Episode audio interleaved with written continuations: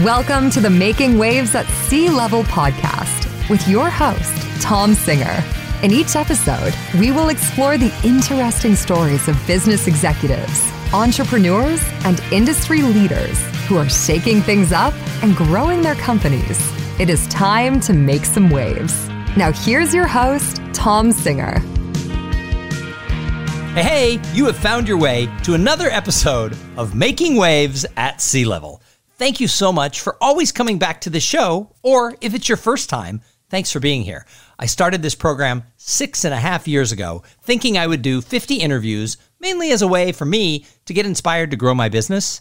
And over the time, I have actually had over 630 episodes with some amazing people where we have talked about ways that people can go from entrepreneurs to bigger companies and everything in between. And it's all about success and growth. And that's what we're going to talk about today. But first, I want to give a little plug for another podcast. And I know you're thinking, Tom, why would you plug another podcast? Because it's my show. I am the new host of the National Speakers Association's brand new podcast called Speakernomics. If you or someone you know makes their money with the spoken word, and that could be as a speaker, a trainer, uh, a facilitator, a podcaster, a coach, or anyone who speaks to promote themselves, they should be listening to Speakernomics because that is the show about how to make money and grow a business in speaking. So go check it out wherever you get your podcast love. So today I am excited because we have a new friend. Uh, we have a lot of mutual friends. I have heard her name so many times, it's crazy, but we've never met. And recently we ran across each other on Clubhouse, and I said, uh, You need to come on Making Waves at C-Level because you're awesome. So I hope everybody is ready. Fasten your seatbelts because today we have Leslie M. Leslie is a total badass. She is an entrepreneur. She owns a training company and trains all over the world. She is a swagger coach. Think about that. How do you describe yourself? Are you a swagger coach? What a cool thing to be. And she has a brand new book coming out called Swagger.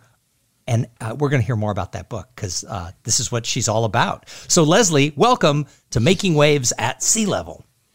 Oh, thank you for having me. This is so exciting because the name Tom Singer is has mythology in my circles you are you are considered one of the key badasses in our in our kind of speaker centric world. So I'm very honored to be here.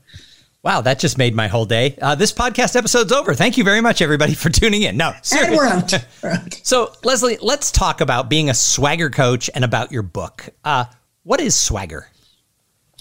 Well, uh, usually when you hear the word swagger, you associate it with that fronty, show offy, arrogant, peacocky, kind of crotch forward. Well, wait a second. Action. Wait a second. I live in Texas. We kind of think swagger is like, you know, Tuesday. Well, fair enough. And perhaps there is some middle ground between that version and my version, because the way that I define swagger is the ability to manifest who you really are and hold on to it in the face of all of that psychological crap that's going to come for it, regardless of situation or environment. So you are one person that shows up the same way, no matter where you are, who you're with, or what the situation is. I love that definition. That's fantastic. So, we talk a lot to business leaders, whether they're in the C suite or they're an entrepreneur or somewhere in between. Why does swagger matter for a leader? Oh boy, why does swagger not matter for a lead, for a leader? I think that's the bigger question. I think it's it's twofold. On the one hand, you know, as as leaders, the expectation is that uh, they garner and develop followers because you can't be a leader without followers.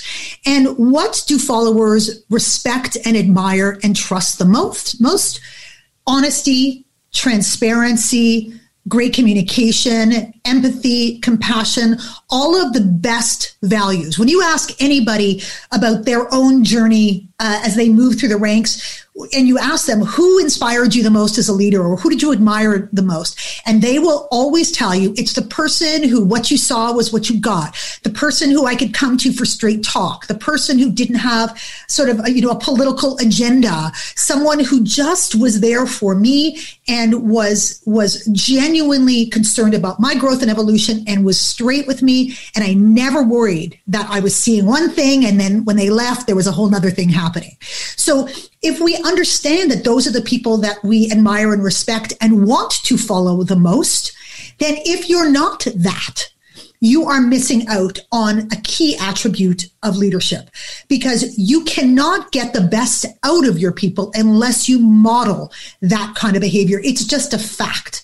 And what's, and what's heartbreaking is that so often when people get to those higher levels, the amount of pressure that they're under, the amount of scrutiny, the amount of, the amount of accountability that they have can start to change them and you think that these people would be immune to things like the imposter syndrome or that they'd have full confidence and all of that kind of stuff. But I've seen so often that that actually gets chipped away at the further up the chain they go because of that level of expectation and that level of scrutiny. And they they don't know how to be the leaders that they are until years and years and years have passed because everything they do is new and different and the ex- expectations are constantly changing. So there's a lot of hell and torture going on at the, at the C-level and you don't have that many people to talk to because a lot of leaders convince themselves that they can't speak their truth to other people lest they look weak or vulnerable or not all over it. All of these things that they associate with with some kind of negative perception which by the way is total bull. It is just not a fact. It's the opposite. So that is so interesting because as you were talking, I was running through mental pictures of every boss I ever had and putting them into these little fictional columns of good leader, crappy leader. And a lot of them went into crappy leader. And it was for exactly the reasons you said. Uh, the other day, somebody asked uh, on Facebook, they were doing some research for a book, and they asked, you know, what was the worst boss? And, and my answer was she was trying to prove to somebody every day that she deserved the job. She was inauthentic mm-hmm. and she was, you know, uh, putting on airs to prove to her superiors how great she was, and everybody below her just had to live in the wake. And and she went in the bad boss side. And then I thought about the person I put in the good boss side, and he was so good. I was in sales, and he was a sales manager, and he figured out what each individual person was motivated by. Like one person was a single mom. So if she did something great, he'd give her an extra day off, kind of off the books, like don't tell the big bosses, but you don't have to come in on mm. Friday. You know, just check your email. Uh, me, I was young. My wife and I didn't have kids yet, and we liked expensive restaurants, but we didn't have the means to do it very often. So if I did something good, when he would pass through town, he'd take my wife and I out to a steakhouse. And these things didn't cost him or the company very much money, but he knew each person and he did different things for different people. And it was so real. And as you were talking, I'm like, well, duh, this is how bosses fall into good piles and bad piles. Yeah. So why are there so many bad bosses? You know what? I, I think it comes down to um, to there. There are some elements, the things that I refer to as swagger blockers. Uh, we, you know, there are. I have this concentric circles model, and um, and it, it's designed to illustrate all of the, the things that stop our, our swagger from being released into the world. And our swagger is driven by our truth, our intention, and our self belief. So if, if those things cannot permeate through the blockers, you're going to end up being a bit of an a hole. And, and whether you don't mean to be, it's just that you can't get through those blockers. Um, the I have, first of all, let me say, say for the record, I have a ton of love and compassion for these people who fall into the bad boss category because I know that is not their intention. It's just that they don't, they don't have the capacity to do it differently because they're stuck somewhere. So I'm going to very take, to quickly very, take you through these concentric rings so you'll get a sense of all of the, the aspects that people get stuck in. The outer ring so first of all, imagine that you are st- stuck in the middle, like you're a little circle right in the middle of all this. The outer ring is persona. It's that feeling that you have to walk a certain way, talk a certain way, show up a certain way, behave a certain way.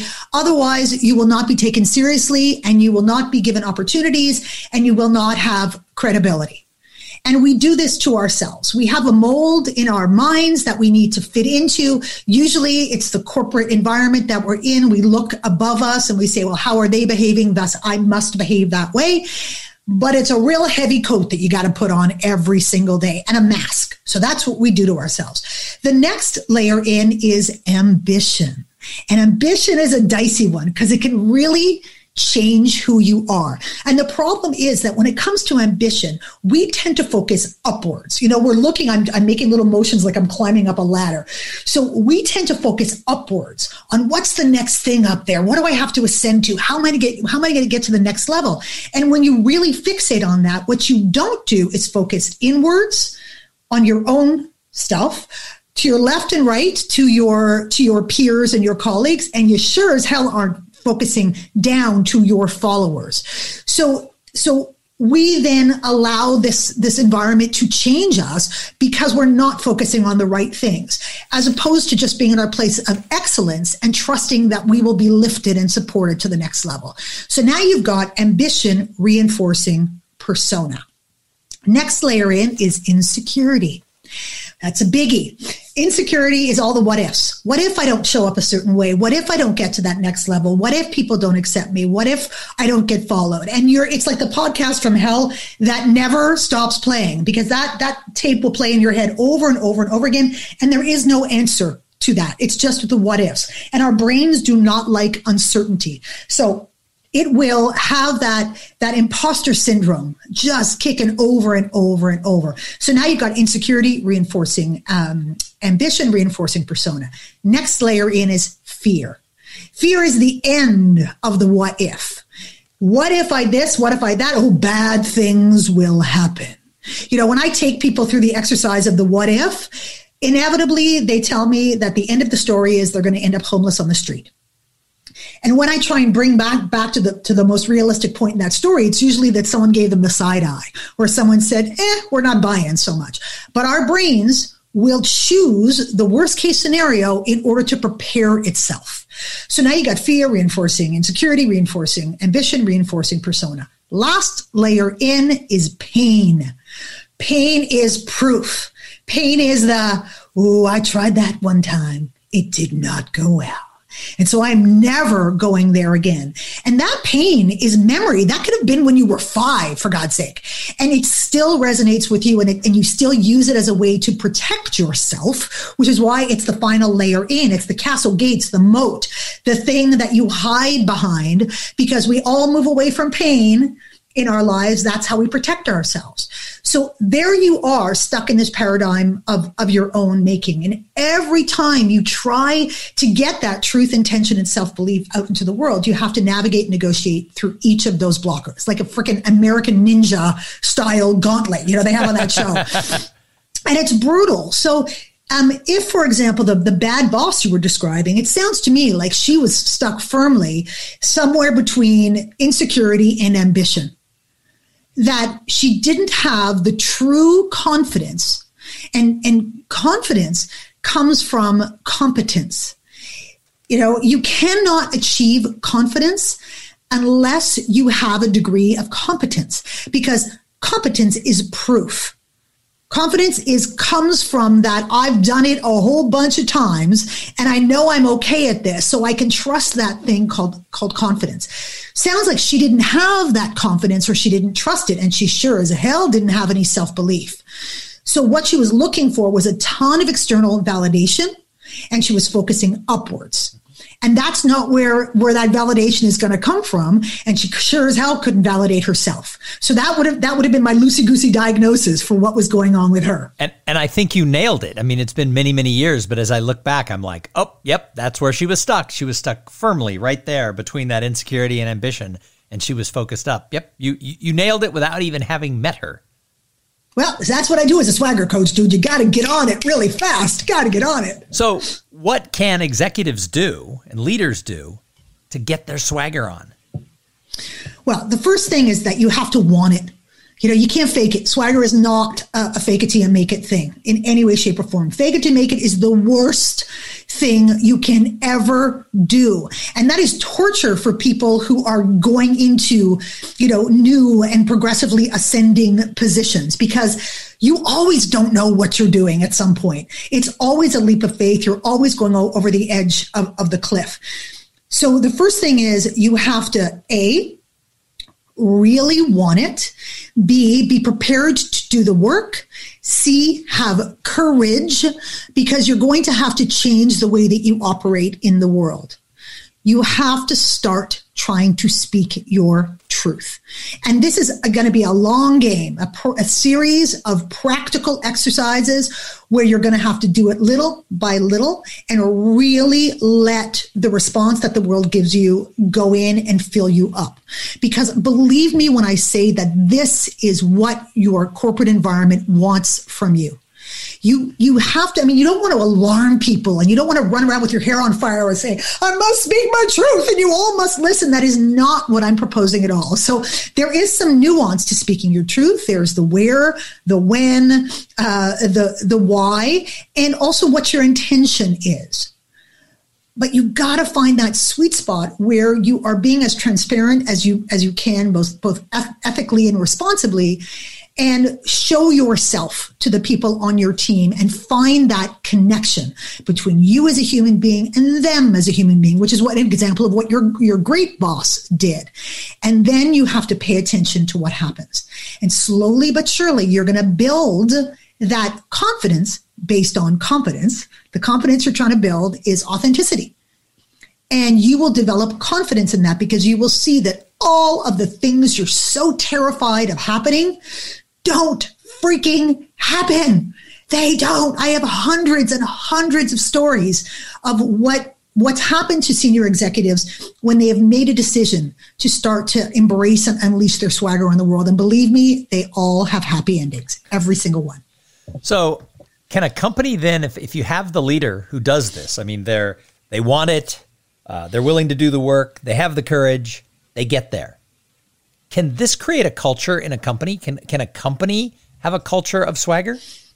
Oh, absolutely, absolutely. I mean, if you if you as a leader start to model it first, then what you're doing is inadvertently giving permission to people. And I, you know, I, I said to you before, Tom, I don't believe in this whole idea that you can give permission to other people to have swagger, but by modeling it, you're saying that I believe in this kind of mindset and uh, and, and that means that I'm going to accept and believe in your mindset change as well. But you've got to watch for toxicity. That's the worst thing. So if you've got a bunch of swagger lovers and you got one swagger hater on your team, you're going to have to do a little something, something about that swagger hater because that is not acceptable. So it's about the baseline of what's acceptable behavior. And it's about learning to be okay with things like emotion making a, emotion more comfortable in your in your culture because hey you got people you got emotion. It's a fact of a fact. So if if people don't feel comfortable being emotional you gotta you gotta be able to express that that is okay. Make yourself available to that. And you have to create a, a culture of psychological safety. And i'm sure that's not the first time that you've heard people talk about that. But if you think about um, if you start to welcome the contribution of the humans in your in your organization just think about the next level of ideation innovation creativity productivity that those people are going to be willing to release. There have been so many studies done on how much of their real selves people hold back in their business environment. And think about all of the juicy stuff that that goes along with that. We you know we've worked with countless organizations on for example creativity and innovation.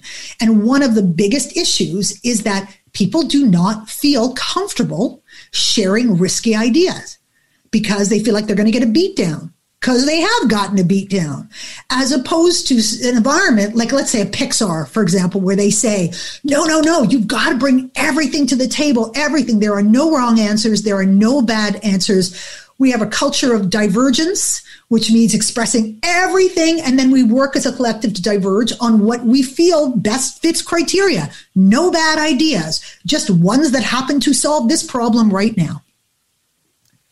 My, my head is spinning about all this. I, I, I, you know, it's rare. It, trust me, people who know me will say, Tom, it's rare to find Tom speechless. Uh, so at this point, I'm going to thank the sponsor of this episode, and then we're going to talk to Leslie M just a little bit more. So, this episode, like all of them, is brought to you by Podfly Productions. Podfly takes the time and the headache out of creating your own podcast. They set you up with the right equipment, training, and guidance to ensure you're going to sound amazing.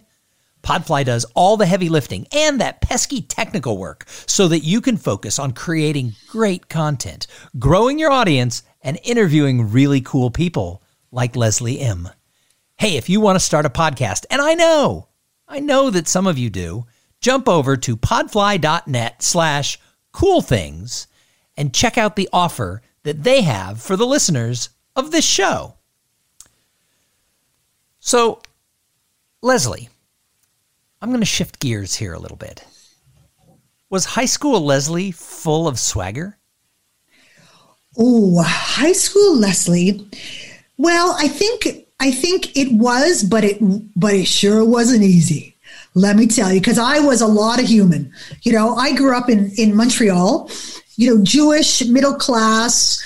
Yeah, and I'm I'm you know I'm cute and all, but I'm older. So this was, imagine we're talking about the 70s. So I grew up, uh, I was born in 64. Do the math, people. Uh, so in the 70s, I, uh, at 14 years old, probably about 14, embraced the whole punk new wave movement. So there I was, this Jewish middle class girl with a mohawk and like, you know, like purple dyed hair. Grandma loved that. Uh, yeah, no, everybody loved that. That was like people used to stare at me on the street. But I'm so fortunate that I I was raised by parents who said, "Do you boo?" You wow. know, you got to. Wow, I, w- I want to step in here because we're about the same age. I won't admit that I'm two years younger than you, but based on the numbers you gave, I would be two years younger. So we're the same generation, and I don't think a lot of parents said, "I got you, boo," during that time.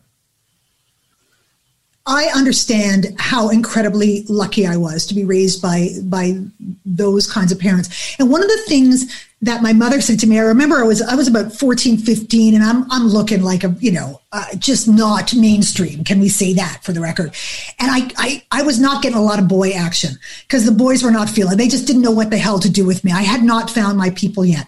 And I came home to cry to my mother one day and said, you know, maybe I should just start being like everyone else and maybe I should just conform. And she said, ah, ah, ah, ah, let me tell you something. If you pretend to be anything other than you're not, and somebody likes you, they're not liking you for who you really are. And they're going to figure out it, figure it out eventually. And then you're going to get rejected. And that's heartbreaking. She said, You've got to be exactly who you are from the minute you show up. And then you know who really, you know, who is a real swagger lover and who isn't. And she said, besides, if a guy's too dumb to recognize what an amazing girl you are, what would you want to go with such a dumb guy for anyway? And we can we can extrapolate that to to the companies too dumb, people are too dumb, anything is too dumb. And it was this this thing that stayed with me my whole life because I said, look, I'm not for everyone. And that's totally okay. I do not need the world to love me.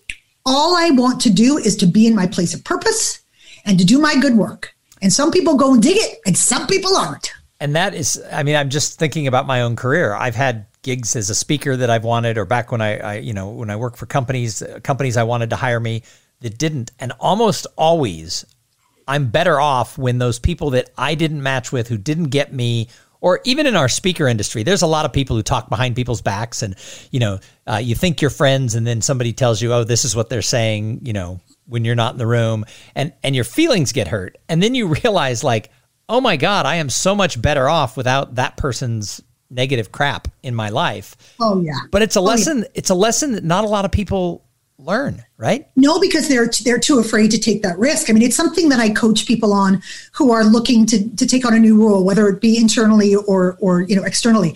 And I say to them, you got to show up. You got to show up as exactly who you are.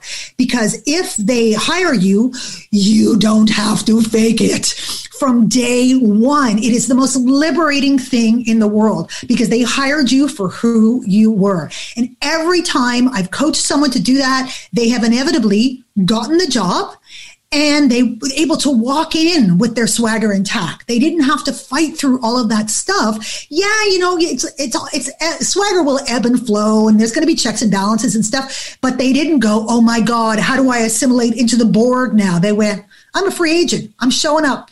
So the best compliment I've ever received as a speaker, like at big conferences, is a couple years ago, I was the speaker for a mortgage company for like their top 800 salespeople. And I didn't know it, but one of the people in the audience was one of my college fraternity brothers. And he wasn't oh. somebody I kept in touch with. He was a few years younger. Uh, we had overlapping friends, but uh, we we didn't run in the same circle. So I didn't know he was going to be there. He didn't know I was going to be there. And of course, they introduced the speaker. And you know how you are. You're sitting 800 people in an audience. He's like, "Oh, I went to college with a guy with that name." And he looks up, and I looked the same. I mean, it was me. And he literally takes out his phone and he starts texting all of our mutual friends. And he shows me this afterwards. I don't know he's there. He comes up afterwards and he goes, "You got to see this text stream." And they're all making fun of me. They're like, "Oh, I heard he does this. Is he in a blah blah blah?" And one person says all kidding aside, is he any good?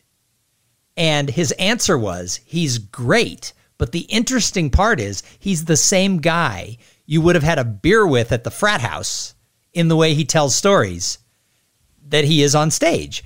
And I looked at that as the single biggest compliment I've ever oh, had as a speaker when people when we talk about unleashing swagger part of what you have to figure out is who you really are. And for a lot of people that's a big stretch. So i would say to them go back and talk to somebody from like 10th grade who you've been friends with ever since and they'll tell you who, who you really are. Because I, I say look if you want to see what your swagger gap is meaning meaning how far from who you really are you become go talk to your friend from 10th grade who you're still friends with. Talk to somebody who's known you like 10 years and go to talk to somebody at work who's known you like a year. And if they all say completely different things about you, you know you are not keeping it real. And the, the, the truth is you're most like the, the guy or the girl or the person you were in 10th grade. There, the core of you is still that. You've evolved and you've grown and stuff, but I am still that girl. And people meet me now and they go, Oh my God, we always knew that you were going to be this or that you were always so creative or you're always so passionate or you're, yeah, I'm still, still me. You know, eh, Sans mohawk, but that's about all that's different. I don't know. You'd look great with a mohawk today, I think. I could rock it. Yeah, Still rock to- a mohawk. Totally could. So yeah. give me the full title of your book with the, with the subtitle and where people can find it and what the release date is. It is Swagger Unleash Everything You Are and Become Everything You Want. It uh, it comes out on May 10th, and you can get it on every groovy groovy book platform everywhere. And it's Leslie M. E H M is the way you That's spell right. that. So everybody, I bet you can pre-order it on Amazon probably sure already. So sure I would say go pre-order Swagger by Leslie M. That's E H M. So Leslie, last advice for anyone listening to making waves at C-level. How how can our executives and, and other people on the on the ladder how can they make some waves? I think the key is to stop telling yourself the story that you cannot succeed by being exactly who you are, because the opposite is true. Your swagger is waiting for you. So, what are you waiting for? Boom. I think we call that a mic drop in the podcast world. Thank you so much, Leslie M., for being here on this show. And thank you to everybody who tuned in and listened. I know, like a broken record, I say it every episode. If it wasn't for the audience, why would we do the show? I do it so that you can learn. My little personal university of talking to smart people has been opened up for everybody, and we aren't stopping anytime soon. I'm looking forward to the next six and a half years and the next 630 plus episodes. So check us out wherever you get your podcast love. Make sure also that you tell a friend, because here's the thing I talk to people all the time and they say, Oh, I like your podcast. I say, How did you find my little show? And they say, My mother, my brother, my boss, my cousin, my neighbor, somebody told them about it. So while I love those reviews that all podcasters ask for, yes, go to Apple Podcasts, give me the five stars, makes me smile. But more important, go tell a friend. And Go flex your entrepreneurial and business muscles out there in the world. Make sure your career ladder is against the right wall because no matter how much swagger you have, you don't want to climb to the top of the career ladder and realized that I had my ladder in the wrong place. I did that for a long time. Bad idea. And then the last thing is while you're out there doing all this stuff, have some fun. Go out there and have a great day. Thank you for listening to the Making Waves at C-Level podcast. Without your listening to these in depth conversations, there would be no show. Connect with Tom at tomsinger.com and follow him on Twitter and Instagram at tomsinger.